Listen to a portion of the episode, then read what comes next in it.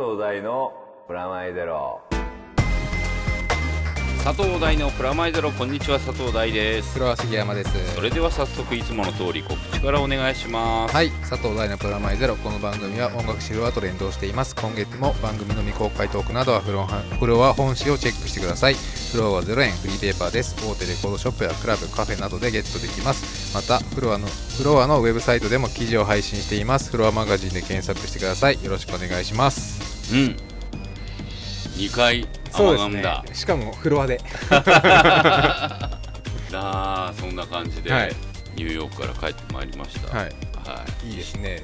ん久々ですねでも。久々ニューヨーク自体はね、面白かったですよ。やっぱりニューヨーク好きだな大丈夫ですかましたなんか。ん？何？W i f i 忘れたりとか。ほら。前回 w i f i でしょ？で、はい。ニューヨークの最後の時がはいパスポート紛失、はい。紛失じゃねえっつって。で俺今回行ったらさ、はい。向こうでほら前にお世話になったい。宗一郎さんとか、はい。あとあのジャパンソサエティのメンバーとかにみんな会ったんだけど、あとニューヨークで新しくはい。知り合った人たちとかも、なんかこのラジオ聞いてくれててさ。あマジですか？そう。へ聞けるじゃん、はい。あの一応海外そうですね。だからあのパスポートを取られないでねとか なくさないでね心配されてたんですか？普通に心配されるんだけど、はい。あの本当にねあの気をつけましたよ今回。まあ今回あの向こうで、はい。えー作品を作っている、はい。あの脚本家の,、はい。あの日本人の人と、はい。一緒に今脚本の仕事してるんですよ。向こうで撮る撮影するやつの、まああの僕はどっちかというとスーパーバイズっていう役目なんだけどあの向こうで書いてる若い脚本家の男の子が書いてるものに、えー、とこの半年ぐらいかなずーっとやってたんだけどはい。そういう仕事をしつつ、まああの美術館もはい。毎度のことを行き、ねそうそう。であと映画も見て、まあなんせインプットをさしに行ってるって感じでしたね、うんあのそのねニューヨーク話はする前に、はい。お手紙なんかいくつかもらったりとかしてるので、はい。まずねはい。うちに、うちにっていうかうちの事務所に来たんですよ。お。番組宛てじゃなくて、はい。しかも番組宛てっちゃ番組宛てなんだけど、えー佐藤大さんお杉さんこんにちは宝屋です、はい。いつもお世話になっておりますと。こちらこそ。我が子過去作品が飾られるとあって2年ぶりに空町に来てしまいました生ブロックアワードで。そうそうそう。ちょうど僕ねニューヨークに行ってる時で参加できなかったんですよ。残念だったんですけど、えー、大さんはニューヨークの方に飛んで行ってしまったのでもしお会いできたらなというのがまたもや叶わずと。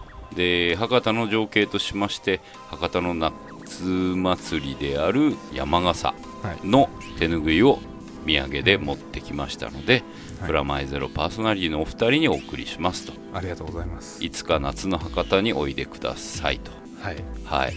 ありがとうございます。ありがとうございました。うん。博多行くか。いやいいんすけどね。あのい 僕が行くのは。なんでそれいいんすけどねってだもうもうすでにトーンがネガティブから始まって距離感が。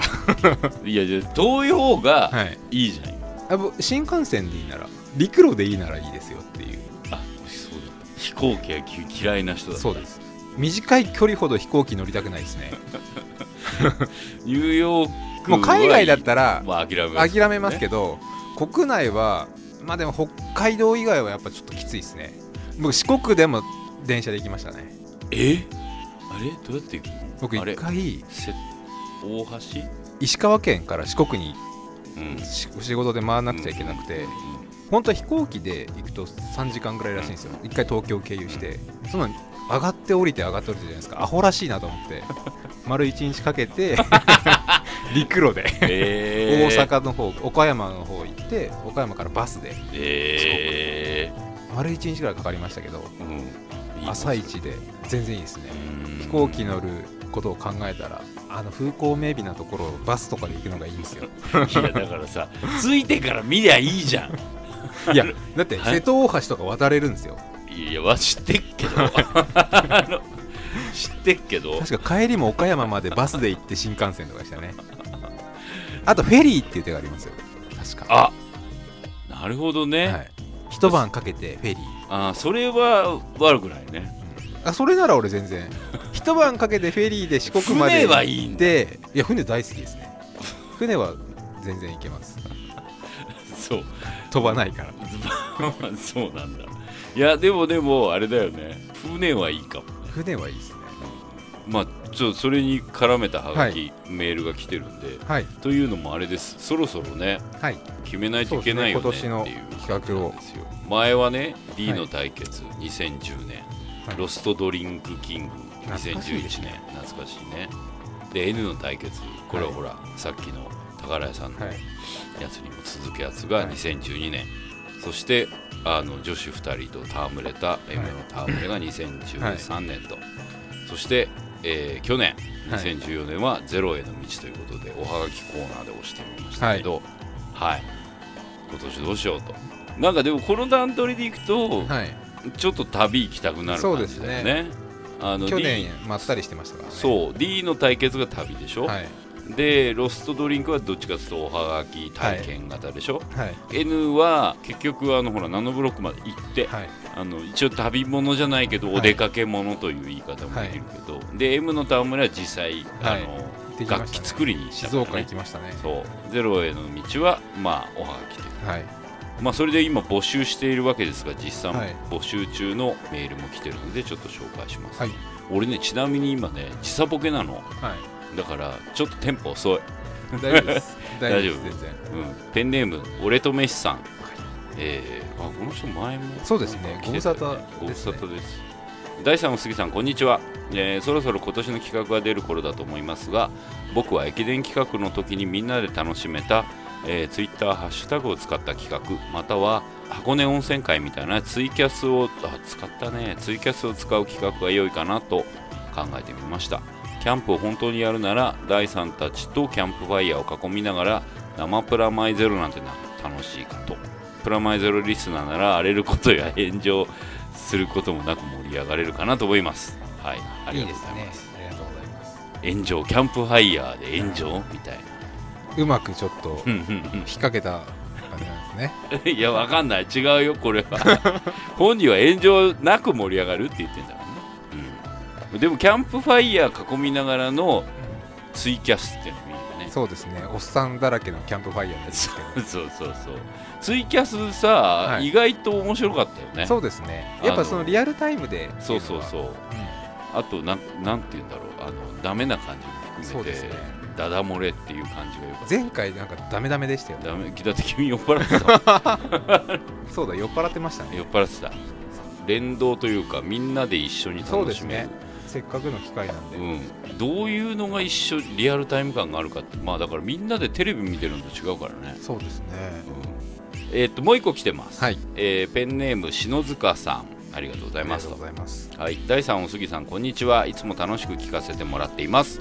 今年の企画ですがこんなのどうでしょうということでですね。いくつか挙げてもらってます、一つ目、えーピクニックかっこキャンプ、えーキャンプの話が出ていましたがアスレチックとかいいですよねたまには皆さんも体を動かさないと。あとは昔行ったことがあるんですがえー養老天命反転地知ってる、はい知ってます知ってます。岐阜県かどっか。おお楽しいと思います。えー渓流下りなんかもいいですねいいですね。養老天命判定地も面白いですよ。これ何？なんかアーティスト誰だったっけな？なんかアーティストが作ったアトラクションとかうんなんかもうへ園内というかが全体がアートになっててー。いろんなものがあるっていうあそうそうそう。荒川修作さんが作った。へえ遊べてアートが楽しめるみたいな。変ちょっと変な建築だったりとああいいね。俺建築好きだよ。これ一つ目ね。かはい。はい。二つ目。修行。ざっくりだなっていう。どっかの山奥やそば打ちなど修行姿を見てみたい。僕は山奥いいですけどね。僕そば打ちいいよ。そして3はい。これ言いたくない タバコ立ち選手権。はい。えータバコはテーマになっていたのであえて。はい。タバコをやめた方がいいですよ。やだ。分かってるんですけどやめられたら苦労はしないっていう。リスナーだよね。聞いてくれてたよね。いや分かんない僕らの健康のことを考えてありがとうございます。すいません。分かっております。まあこれはもう自主的にというか。だってほらもうさ終わりが見えないじゃんか、始まりが見えないです僕の中では。うん、どっちも見えないよね。まあまあまあマーホまあさらっと。マーホリ。はい、えー、4佐藤大まるを買う某番組でやってそうな企画を。あー新しいですね。新しいの？新しいです、ね、パクリじゃん。パクリですね。パクリです、ね、嫌だよ。これあれじゃん。罰ゲームじゃん。罰ゲームです、ね、しかもなんかタイトルに佐藤大ってついちゃったら 俺が俺だけ買うみたいになっちゃうじゃん。俺がし買わせるだったらいいけど。何を買うかとかも某番組的に言うとすごい高いやつでしもうすごい高い時計とか。ょ時計できねえし俺。某日村さんは車買ってましたからね。ないわ。乗れねえし免許ねえし。俺だからねあの番組見てて思うことは俺多分大人としての金の使い方って一切しないで生きてきたんだなと思って。免許ないでしょ。で俺ほら鉄アレルギーだから君が今してるような時計あできないんですよ。ーはい、僕はだ最初ダメでしたけど慣れますよ。え？あんま僕も最初アレルギーじゃないですけど、あんまりよ強くなかったんですけど、うん。慣れました、何？うん違うよ。だからアレルギーを、克服できます。できます。しないって。じゃあ布布じゃない。あ裏地が革で。ねそう革かゴムとか G ショックみたいな。そう。でもほら俺携帯があんだからさ俺だからアップルウォッチの意味が分かんないんだよ。まあ分かるけど。はい、そうだとあの思うんですけ一ど回時計が全面的にいらなくなってうん。時計をやもう時計をやめさせた張本人が時計作ってみましたって、はい。どういうことなんいやでも時計はあると便利です。よ腕時計は。え携帯でいいじゃん。もしもなくなった時とか分かりやすいですし。どっちもなくなる可能性あるわ。で電源が充電が。あーまあね、どうします？ロストみたいに山奥なんか飛行機を落っこしていったら。ほら時計がないとか。別充にさ電がない。ロストって島でしょ？もうさそんな細かく秒単位で時計の時間とかいら東西ない南北が分かるとか そんなのだって俺もっと俺ボーイスカウトだからもっとし星とかでわかる。じゃあこの企画はダメです。いや違う違う。もうなしです。だからなんつったって金使うのが嫌だっていうこの貧乏くさい感じ。まだまだあるよ。5、はい。プラマイ TPS と。はい。うん。第3が TPS 好きなのでその腕前を見てみたいあいやなかなかだあのどう中継するんっていうのがあツイキャスですかね。ゲームやってるところ。あー。最近ねできんだよ。ゲームプレイを、はい。あの PS4 とかだとあー。配信できたり、はい。あそうなんです YouTube ねでへえあの生配信とかできるんですよ、あのへー。声を入れてね。はい。ただはい。俺一人でやることになるよね。うん。君横でなんか言うとかそうですね。僕ちゃちゃ入れるぐらいですね全然いいけどね。あの6月とかだったらあのエイリアンっていう俺超やりたい。この番組でも超推してたゲームが日本版出るからあれやってもいいけど。どこかの旅館で朝までゲーム対決。学生じゃんって。いううん。とかも面白そうですねと、えー、殴り書きですいませんがとりあえず面白そうなことをまとめてみました。いずれにせよ今年も愉快な企画を楽しみにしてます。ということでしのつばさんありがとうごありがとうざいましたございました。うんなんかトータルどっか行けっていう感覚がそうですね。今2人のメールからは来てる感じがしますね。うん。そして宝屋さんもなんか博多に来てっていう感じのことを言ってますし、はい。なんかそういう感じなのかなと思いつつ旅かね旅かな？どっか行くかな？そうですね。うん。どこにしようかな？さっきのなんか驚愕天地。あ養老天命反転地。全然驚愕してないんでいやなんかなんか驚愕みたいな感じが浮かんだ。の、養老天命反転地面白かった記憶はあります。僕ももう10年以上前なんで。夜はツイキャス。朝までゲー。ムすげえ全部盛り込んだ感じでしょ でそばも打つみたいな。ああもうそうね。ああなるほどね。長野とかこうやって通れるんですか前回ほらでも行けそうですね。そば。お茶摘みしたくてお茶摘べなくて、はい、お茶だけ買ってきたお茶だけ買って帰ったじゃん。静岡行ったのに。はいそうだよね。えーなんか旅がいいけど。あ分かった。じゃあ旅にしようっていうのだけ決めて、はい。まあどこ行くか。どこ行くかをはい。もう一周まあとりあえず今第一候補がえっ、と驚愕天地じゃない、はい。養老天命反転地。反転地はい。と、えー博多。博多。とキャンプ。キャンプ。ざっくりしてるけどこの3箇所ぐらいが出てると、この、え3つうん。以外にもこれはもうどっかに行くことを決めたのではい。来てほしいないしは俺行ったけど結構面白かったよ。あとここに行ってみてくださいまでそうそうそうそうそう。あと地元でうん。こういう変なとこありますよみたいな場所募集。うん。そして僕ねあのニューヨーク行って、はい。あのお土産買ってきたので、はい。モマで。はい。それを、えートップ2一応2つあるのではい。トップ2の方にあげたいと思いますエコ的な紙でできてるお財布です、へえー一つはモマではい。モマの,、あのロゴとか入ってるかっこいいかっこいいやつです。多分ちょっと触っただけじゃ紙には見えないと思います。もう一個は紙幣紙柄のお財布入れ、うん。うん、これ紙でできてます。はい。エコです。この2つあるのでこれを採用になった方にはい。あげたいと思います。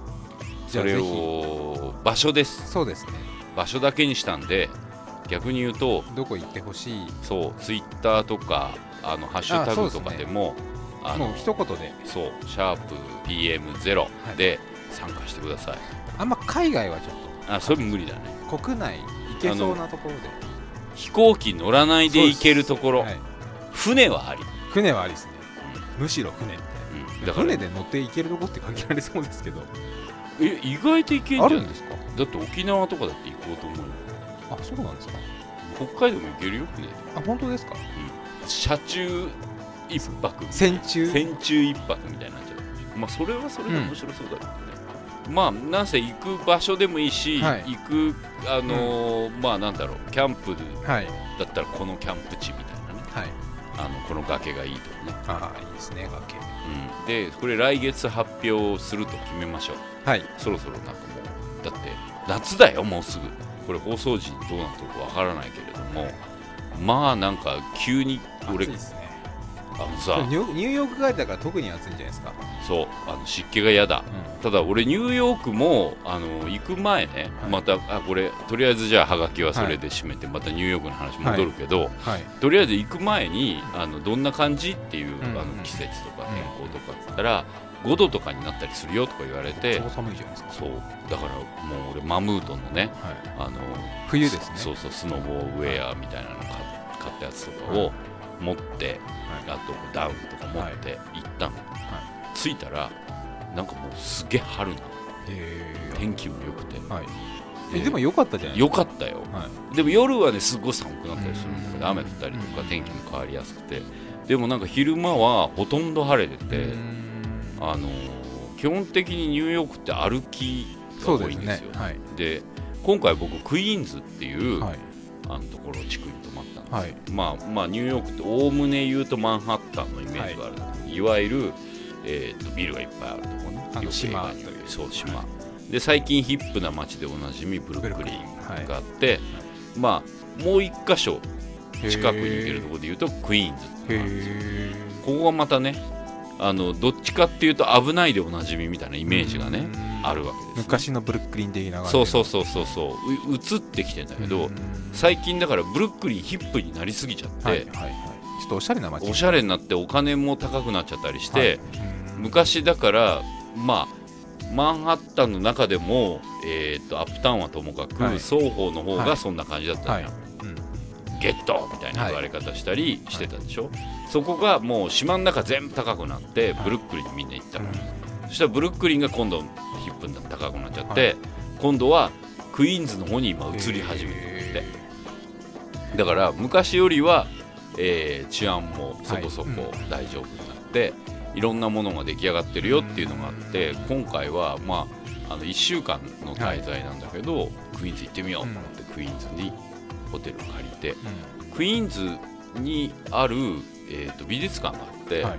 その美術館にも行ったのね。はい。それがムービングイメージっていう美術館で、要するに、えー、と動く映像絡みのものだったら何でもっていうところを、えー前からある美術館なんだけど最近リニューアルして、あの展示物がわっと変えたんだって。それであの見に行ってきたんだけど、なかなかあの、まあ、島に住んでるとクイーンズまで行くのって結構、まあ、距離感があ距離もちょっとあるんですね。うん。まあでっかいんでうん島よりでかいんじゃないかなってぐらいなので遠く行っちゃうと結構うん。まだまだ陽明なところとかもいっぱいあるみたいな感じなんだけど僕がいた場所はもう島からすぐではい。だからなんだったらあのマンハッタン島には、電車で10分ぐらい。20分かうん。なんだけどその隣の隣の駅にある美術館に行ったんですけど、ここがねすげえ良かったの。あのーまあ動く映像のイメージのものだったら何でも、はい。まあ、基本的に一番、まあ、大きいのが映画はいからはいと、はい。あとテレビ。テレビ。うん。でテレビのスタジオが横にあってうんこれがニューヨークってテレビの街なのよ。はい。あの、まあそうですね。西そう西海岸が映画じゃん、映画会社いっぱいあって。そうですね。あのまあハリウッドとか。そうそうハリウッドでニューヨーク絡みはどっちかというとテレビ局がいっぱいあうん。って CS 局とかもそうそうそうあと NBC だったり、あのまあまあそれでテレビドラマの撮影もだから結構ニューヨークでやってるのも多くて。はい。でそこのスタジオがあって、はい。そのスタジオの横に、まあ、音楽学校とかあって、はい。そこフランク・シナトラがお金出してる。へフランえク・シナトラなんとか専門学校みたいな。そう。あのそんなのがあって。で、えーそこにムービームイメージっていう美術館が併設されてけど、そこであの、まあ、普通に見に行って、うん。まあ、VR 体験みたいなバーチャルリアリティ体験するのがあったり、あと、えーちょうど僕が行った時は「マットメン」っていうドラマあの日本だとワウワウでやってるのかな。60年代の広告代理店を舞台にしたちょっとブラックなうん。とコメディテイストの、まあ、業界ものみたいなのがあるんだけど、それの60年代70年代のセットをどうやってストーリーを作ってセットを作っていったのかっていうのを脚本とか企画書それこそね、なんかあのメモみたいなやつかプロらットみたいな。そうそうプロットのメモみたいな手書きのメモみたいなやつからそあの脚本会議をしてる会議室の再現とかあとセットの再現とかも、あと衣装とか、うん。そこにあのあるもの全部うん。バーって並べてるって感じで展示してるところもあって。で常設展の方はあの番組ごとっていう分け方じゃなくて、はい。職場ごと年代順に分けてる職場ごと。だからあ特殊メイキャップの人たちだったら、特殊メイキャップとか、プロダクションデザインだとセットデザインとかだと、うん。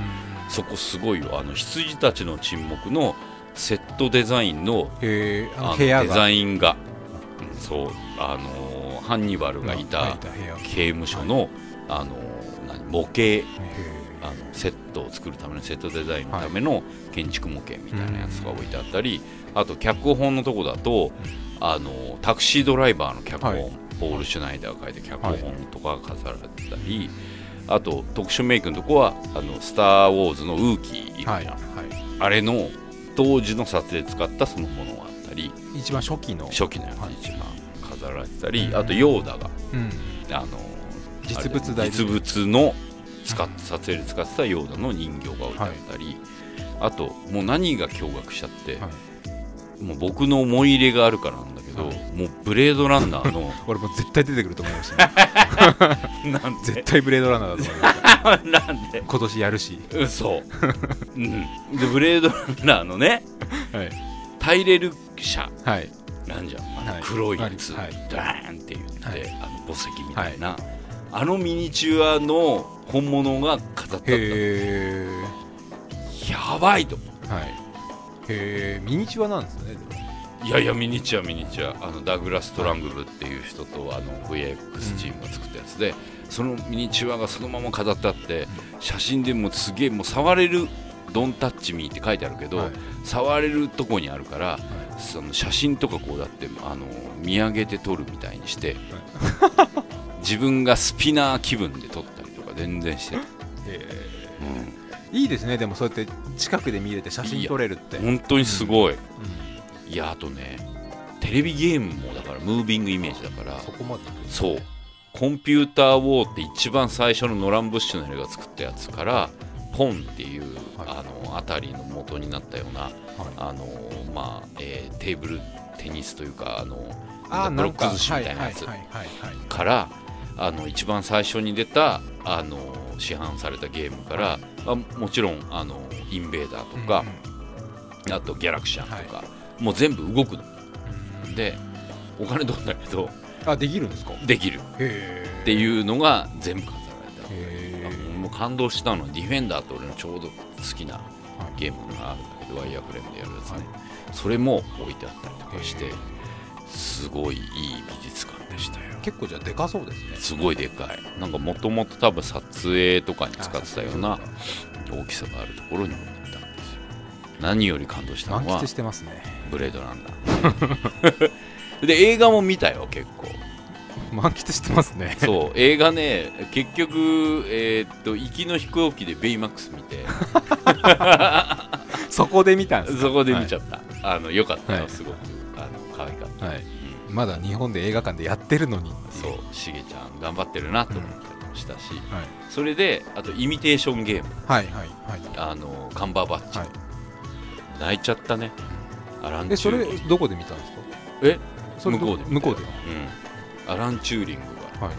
の電気、まあはいコンピューター作った人ですよ、うん。でエミエニグマっていう。あスパイのスパイのやつですよね。スパイの今ちょうど日本でもやってますよね。やってるやつやってるやつ、はいアカデミー賞の,、はい。あの脚色賞あれ面白そうですよね。ドイツかなんかの話ですよね。あのそうドイツが作ったうん。エニグマってはい。いう、スーパーコンピュータすーえっ、とね暗号機を解くためにチューリングアラン・チューリングさんって人がコンピューターを作っちゃう、すげえ頭いかれた人ですよそう頭いかれそう頭いかれた人なんだけど、俺ねもう電気とか読んでて、はい。めちゃめちゃ好きなの。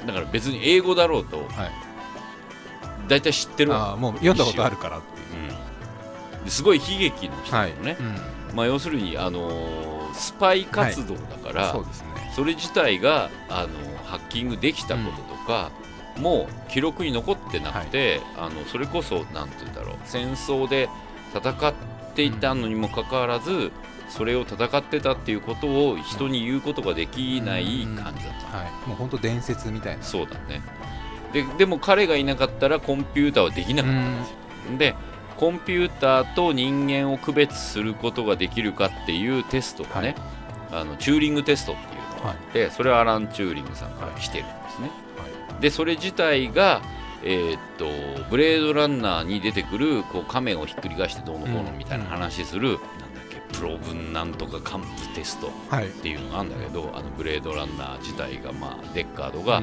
あの言葉で、えーっと面接しながらうん。それがレプリカンとかうん。どうかって見るやつなんだけど、はそれの元もチューリングです、うん。で今回映画見てきたって言ったじゃん。はい。その映画も僕はチャッピーって映画見てきた、はいはいはい。チャッピーああのニールのね。うん。プロガンプの。そうプロマンプの、あのーそれとあとエクスマキナっていう、それは知らないですね。ね、あのアレックス・ガーランドっていう、はいえーっと28日後とかのゾンビのやつとかの、えー脚本書いたりもともと「ビーチ」ってあのレオナルド・ディカプリオの、そうそう、はい。あれの小説を書いた人が初監督なんだけど、どっちもロボットの話なんですはい。でロボットが人の心を持つ話なんですね、うん。でこれはもうコンピューターが人工知能になる話。うん。でブレードランナーもそうだし、イミテーションゲームのチューリングさんから全てが始まはいって、はいで途中にあるあのノラン・ブッシュネルとかのコンピューターね、はい。ゲーム、あのポンとはい。ああいうのを経てはい。最終的にはい。あの人型のロボットになっていくっていうのを、なんとなく裏でこう重低音のように 全てのものがつながってんだなって思いながらあのチャッピーね、はい。帰ってきたよニールあ良かったですか？今回面白いです。あ。皆さん6月からやるんでね。ぜひ見てください、ねうんあれ？5月？ですね。確か5 5月。月今月、うん。僕もう一回見に行こうと思います。面白かったんですね。面白かったあれ大丈夫だったんですね？あの前回のじゃなくあのイリジウムでしょ？イリジウム。あのね今回も一応ハリウッドスターは出てるんですよ。あー。まああのーあれです。ヒュー・ジャックマン。あそうあヒュージャックマン。ヒュー・ジャックマンとはい。あとのの人シガニーウィーバー。はい。はいでシガニーの方が前で言うとこのあのクラリスの役やってた彼女みたいなあのなんだ切れ切れはいる女性所長みたいな役やってんだけどでまああのロボットを作ってるから、まあ、大ざっくり言うとはい。おおむねのストーリーはマクロスプラスで 出てくるチャッピーのデザインはブリアレオスと、えーパトレイバーを足して2で割って。そう言われてもマクロスプロスプラスの時点でちょっと俺意味わかんなくなってるああのねマクロスプラスの話は、あの基本的に2つの会社が、えそういうことですね。2種類の,、はい。はい。であの兵器を兵器を作って航空機を作って、それを試作しながら競い合うっていう話なんでで今回は同じ1個の会社が、はい。えーっとまあ、ロボコップみたいなう話。ん2つのモデル作ってそれがどうもう完全ほぼほぼロボコップですストーリーのもうラインは あのマクロスプラスなのかロボコップなのかどっちまあまあどっちも一緒じゃん。兵器を作る会社の中で作っている、はい。えー、と片側の人が、うん。まあ、インド系のハッカーというか、まあ、プログラマーの男の子が作ってるのが、はい。人型ロボットポリス、はい。でもう一人が作ってるヒュージャックマン系のあの人が、まあ、あのヒュージャックマンが作っているのが遠隔操作で動く人間が操作する、うん。えー警備用ロボで、はい。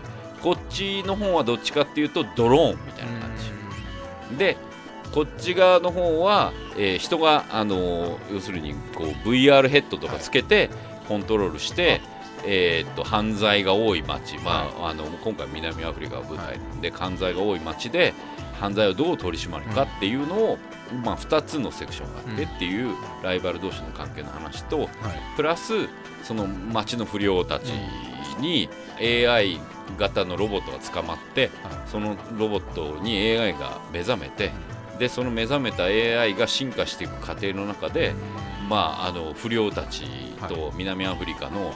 ラッパーみたいな不良と会って、だんだんこうおバカなことをどんどん覚えていくっていうやつ。自我が芽生え自我が芽生えていくって話なんだけどそのね、まあ、チャッピーって自分が名前付けられるチャッピーの役やってる人が、えー第9地区で主役をやってた男の人いるじゃん。あはいはいはい。あのおじさん。公務員。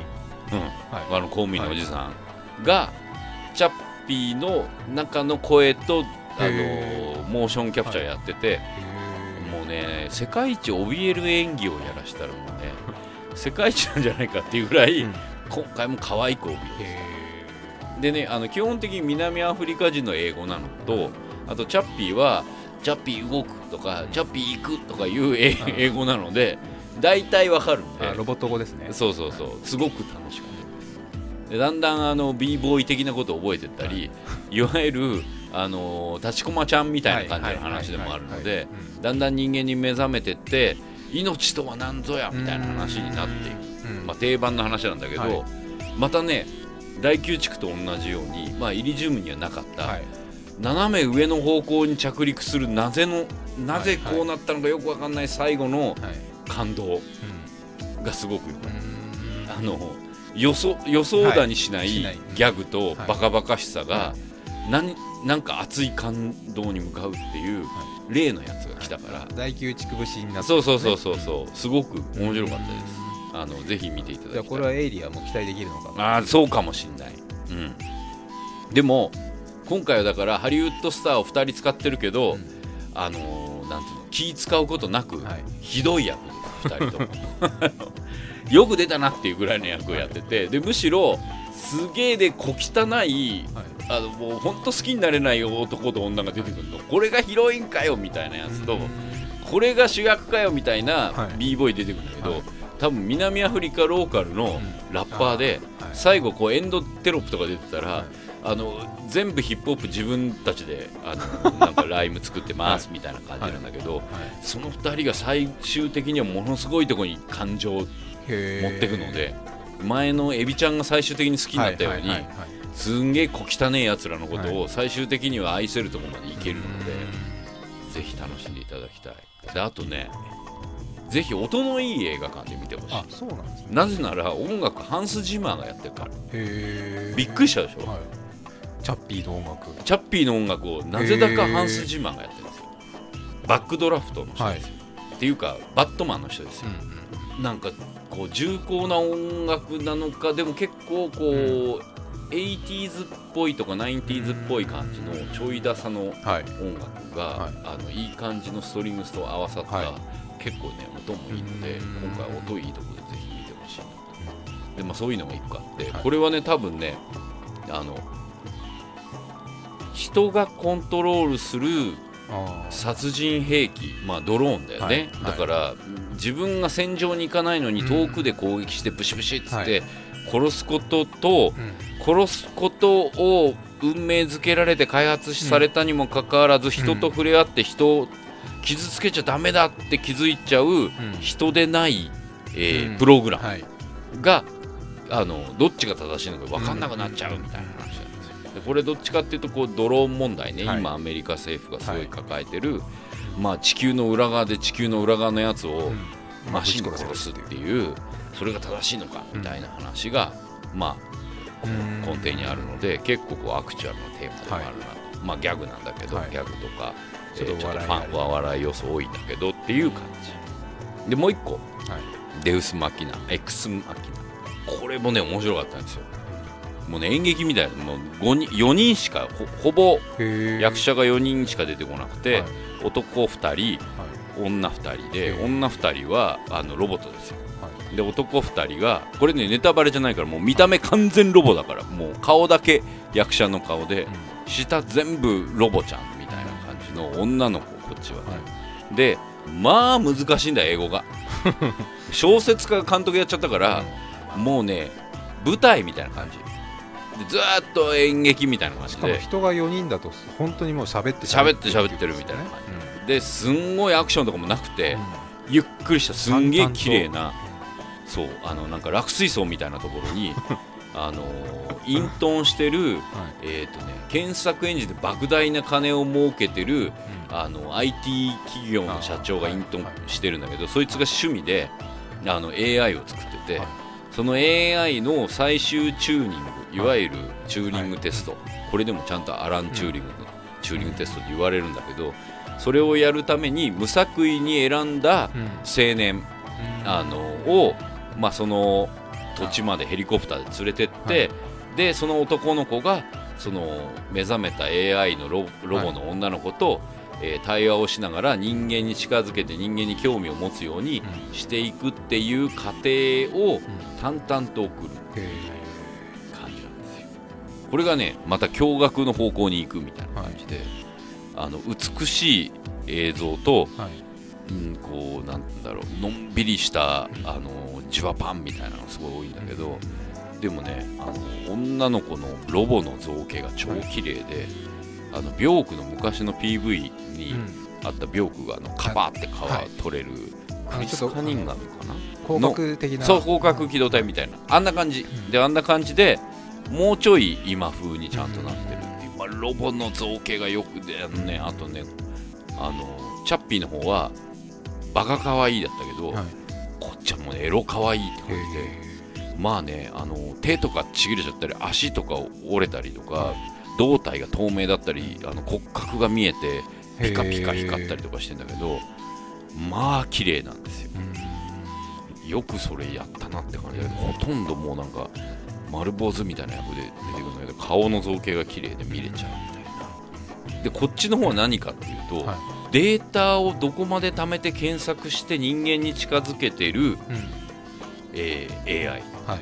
まあこれは Google ですな、その Google がはい。世界をこうなんだ検索しようとしているっていう、そのデータうん。を集めれば集めるだけ人間になるのかっていうのと、うんデータ自な体と人間の関わりって何なのか、情報で心ができるのかみたいな。そう。いう話になっててこれね両方見ちゃってそれとあとイミテーションゲームと合わせてね、はい。三位一体みたいな気持ちになってブレードランナーの ミニチュア見て感動して。ブレードランナーが出てくるところがちょっとわけわかんなくなる。いやわけわかんなくないって。原そんなに点だから。シリアスなところからブレードランナーみたいな。いやブレブレードランナーシリアスだしそれプラス俺モマ行ったの。はい。そしたら偶然はい。病気店。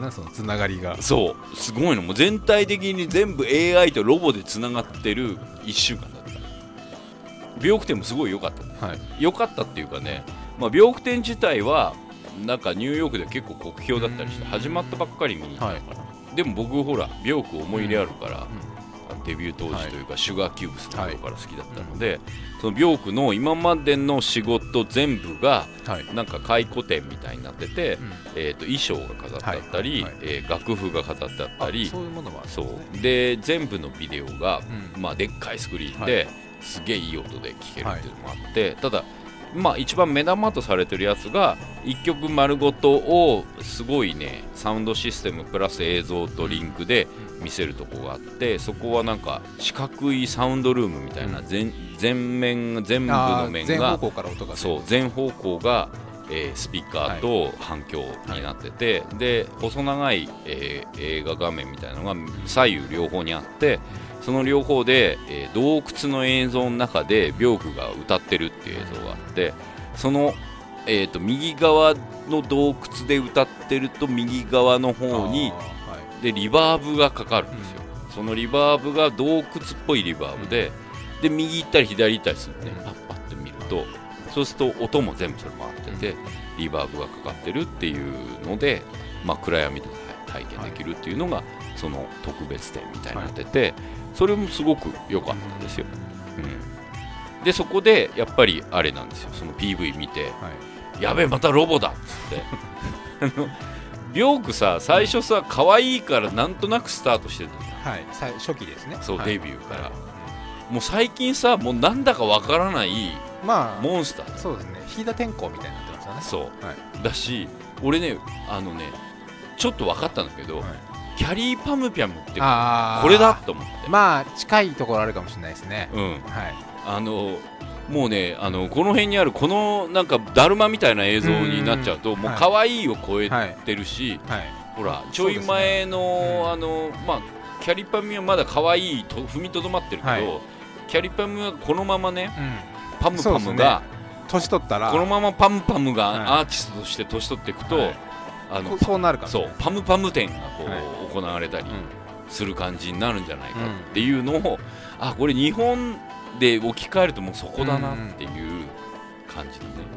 であとこういろんなアーティストの交差点にちゃんと彼女になってるのが、まあ、クリスもそう、はい。クリス・カニンガムもそうだしミシェル・ゴントリーもそうだし、であとエレフォンねマーク・ベルとか、もうそのだからいろんなアーティストのハブになってて、そのアーティストに寄っていく様の中で最初は、えー、と CD を売るためのビデオ。はいだったり彼女のルックスだったのが、最終的にはもう CD じゃなくてはい。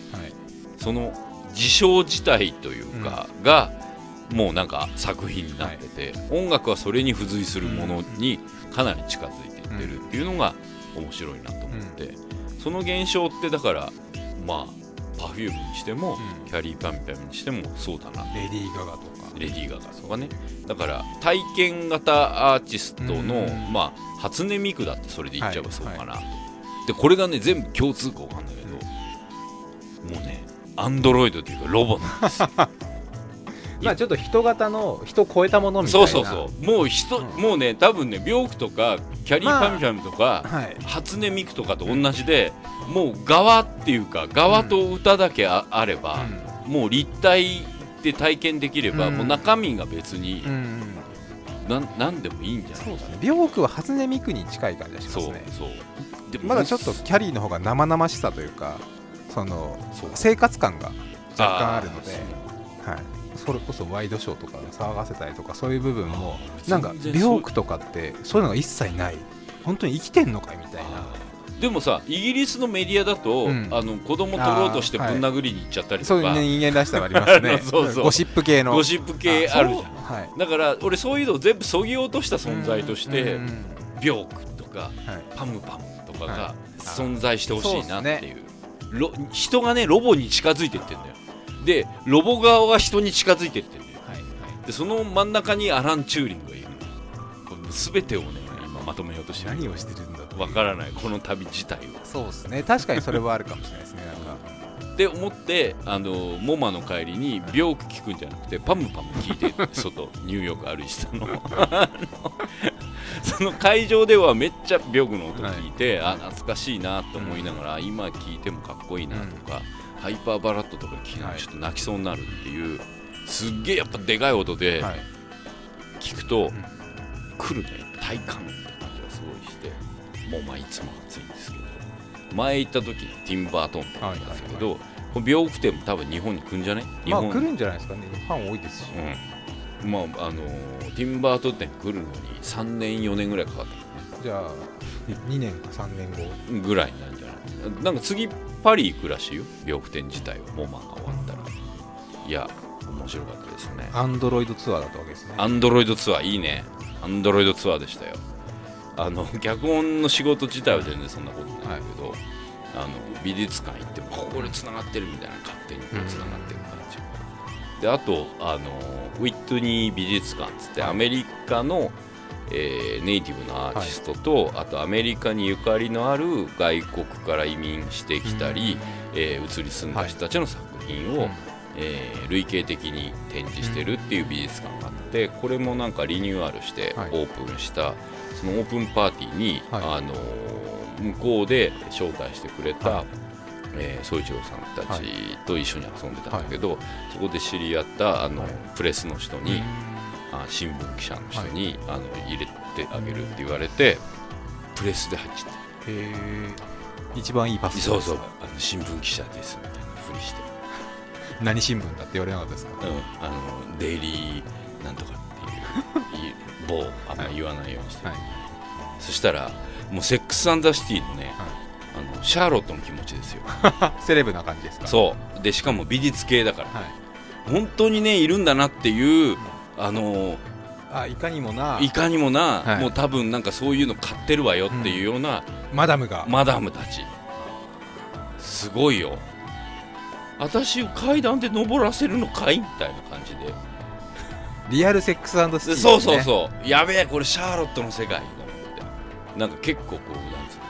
ハイソサエティはいはいはい。はい T シャツじゃごめんなさいみたいな。言えますもうでも俺全然 T シャツ。フードっぽいので行ってきたけどでももうなんかこう決めてますみたいな。多分グッチとかなんかいやもっとすごい。ハイブランドアルマニアルマニ。すごいもう。そういうやつ。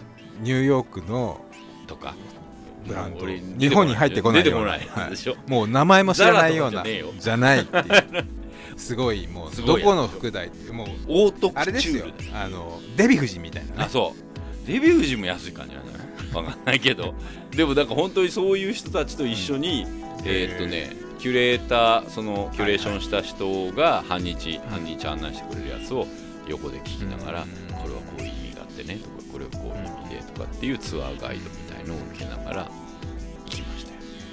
それ1週間なもうギッチギチ。美術館にいて映画も見て。美術館行って昼間だから大体まあ仕事。いやちょっと街を散歩して4時か、まあ、2時か4時ぐらいから終わるまで脚本の打ち合わせとかを、まあ、最初の何日かはしてて。でその後大体10時か11時ぐらいスタートの映画を見るんですよ、24時間さ電車走ってるから大体2時ぐらいで終わるぐらいまで映画があるんですよ。あいいですね。チャッピーなんかさ4人ぐらいしかいないから貸し切りみたいな感じ。でしかも多分ね何回も見に来てる、あフリーパスの高齢者パス的なやつ持ってるおばあちゃん、あのチケット買う前にいたんだけど、チャッピーいいわよねっつって、チャッピーを見に来てる、あのそのすごいね対比が俺の中ですごい生まれるわけだけどそのウィットニー美術館で会う、私を階段に乗せるのかいっつってる、はい。ハイソなはい。おばあちゃんと、はい。夜中の11時ぐらいからの回のチャッピーをはい。見に来るあのおばあちゃんね、はいで最終的に同じ画面で見てたんだけど終わった後もうカーッつって寝てるっていう。ちゃんともう見てねえし寝てるしって思って。そのおばあちゃんいい顔してるおばあちゃんだったんだけどもうすごい、まあ、どっちもすごくこう人間模様ね文化的だなと思って。あのどの階層においても。まあ人種のるつぼですからね。そうそう。そしてそのいわゆるハイカルチャーから、はいはいなんつうか trash ロ trash な感じまで含めてこうなんつうんだろうおしなべて短いみちっちゃいところにガッと押し込めて、全部歩いていけるっていう感じが僕にはぴったりだったなと思いましたね、まあ、メトロカードってはい。 Suica みたいのがあるんだけど、はい。それ着いたその日に1週間のやつを買って、乗り放題だから乗りまくって、あのね本当に一瞬でも気抜くとすぐローカルがエクスプレスに変わってて、はい。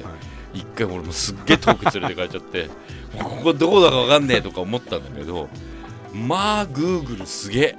全部でもうねどこにいようが何してようが全部グーグルが教えてくれるからあのなんか住所だけ聞くじゃん、うん。そうすると住所入れるとそこの、まあ、ストリートビューみたいなの見れてここにこう、はい。ポイントってプッて打つじゃん、はそうするともうそこに行くまでがいろんなパターン出てはい。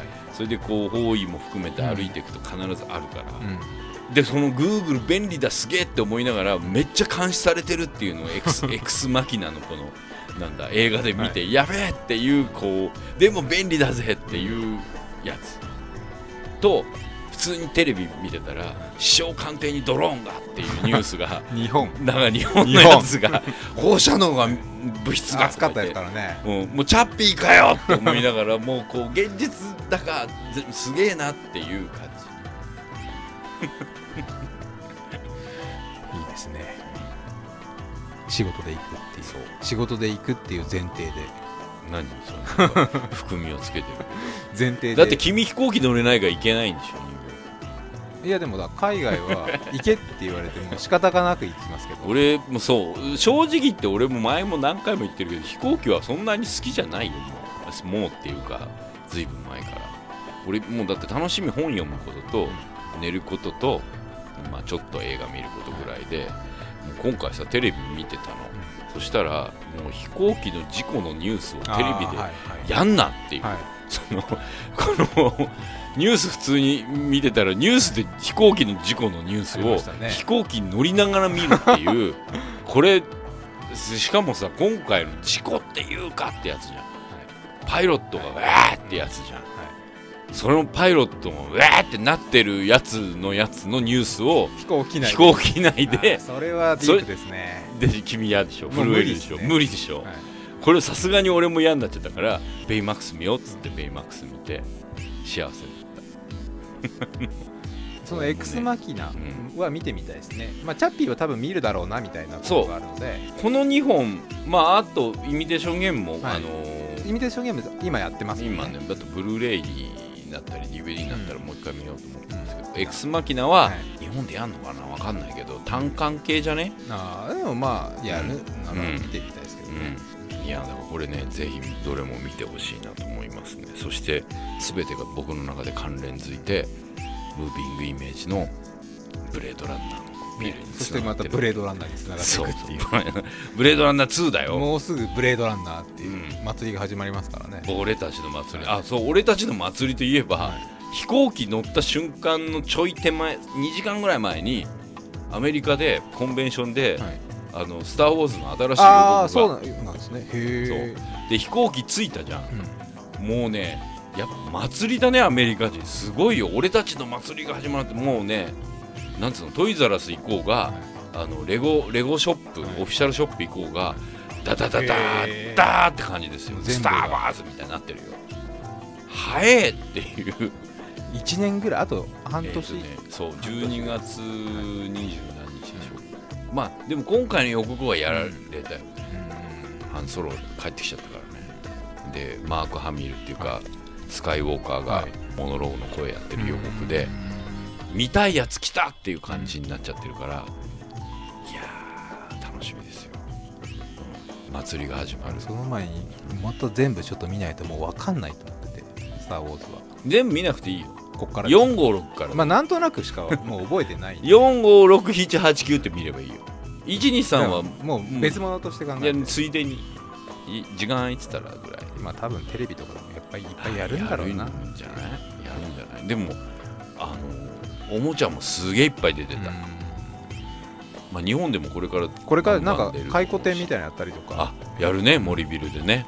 行かないと。今やってんじゃね？あれ今でしたっけ？今ナルトかな？ほどな ナルトとスター・ウォーズが並んでましたね。すごいねもうこの国。あそういえばニューヨークコミコン今年ナルトらしいよ。へえ終わったのに。終わったから。終わった。あ終わったからほら開口展的な、はいはいめっちゃ人気あるからアメリカでなるとなんだったらワンピースよりあるんじゃない？あヨーロッパもナルトですよね、うんそうそうそう。みんなあの、はい。ほっぺくるくるさしてるいやーなんか美術もなんかわけわかんなくなってきたね。美容区展とかやったりナルト展やったりとか。もうだからそういうところに行っていうん。一回客を集めてまたストイックな方をやってとか。あそうね、はい。それはあるかもしれないね、そうそうやって子供も集めていかないとなかなかストイックなものばっかりは難しいんじゃないですかね。確かまあ、ストイックな人もなんかこうボーダーレスな人も、はい。まあ相田さんとか山口さんみたいな人もいたりするしね、あのまあなんだろうな。僕らがやってる仕事とも接点がありそうで、でもそのハイカルチャーとも接点があるみたいな、だからあのニューヨーク行ってて思ったのはそのちっちゃい分そういうのの距離感が全部一緒くたに。なる可能性がすごい高くて、でしかもまあ僕らみたいなエトランゼというか、イフォージンみたいなのがいっぱいいるのでなんかね会話したり接触持たないと、うん。もうただ怖い人だから、あのはお前何人だみたいな怖い人だから一生懸命こう、うん。エレベーターでもニコッとしたり、どうだろう天気はどっから来たのとか言う。いすごいですね。それもねそれいろいろ自己防衛話自己防衛。そう。だからねアンドロイドじゃないよ俺っていう じゃないと怖いぞみたいなことなんだなっていう話をそのニューヨークいる時みんなと話してた。なんでこうニューヨークっていうかが特別なんだろうみたいな話とかもしてて。ででも多分だから距離感が。対話とか。そうパーソナルスペースの距離感が近いからさ、で俺9割今回地下鉄で移動してたので,、で夜中ももうだから1時とかになっても地下鉄で移動してたから、い、ろんな人見たから、地下鉄面白いわと思ってあの今日本の地下鉄でもさ、すごい外国の人全然いるじゃん、あれも面白くて乗ってんだろうな俺あんま面白くないけどって思って、俺もう乗ってるだけで面白かったいやいやいや。そんなそんな1週間でございました。はい、でとりあえずまた戻るけど、とりあえずど、あれですね今年のコーナー。そうですね。どこ行くか。はい、どこ行くかだけでもよくなりましたんで、そのどこ行くかで、えー、と面白いないしは採用ってなったはい。お二方に、はい僕がニューヨーク土産で買ってきた紙のお財布、はい。あの紙のお財布って言いながら結構よくできてますからね、モマ財布と、えーお札財布布みたいですね。そう布みたいな感じを2名様にあげますんで、えーぜひですね「ハッシュタグ #PM0」はい。または、メーホームページの方でリンクを貼ってあるメールの方で、えー場所だけでもいいので、はい。ここに行け。おすすめはなど、えー送っていただければとはい。思っておりますと、来月にはそれ決定して、ね。再来月には実践。はい。ないしは場所まあによっては、して。えーその次の月、はい。まあ、秋の方がいいかもしれない。場所によってはっていう感じで、はい。うん。真夏に暑いところは嫌だなって思いますけどね。でも山とか行け涼しいんじゃね？か川とか行そういうとこだったらそうだよね。まあ、あと、あのー年齢もあるんで。はいあ無茶はできない。無茶はしないようにお互いしましょうね、はい。というわけで今月も佐藤大とフラワー杉山がお送りしました。それではまた来月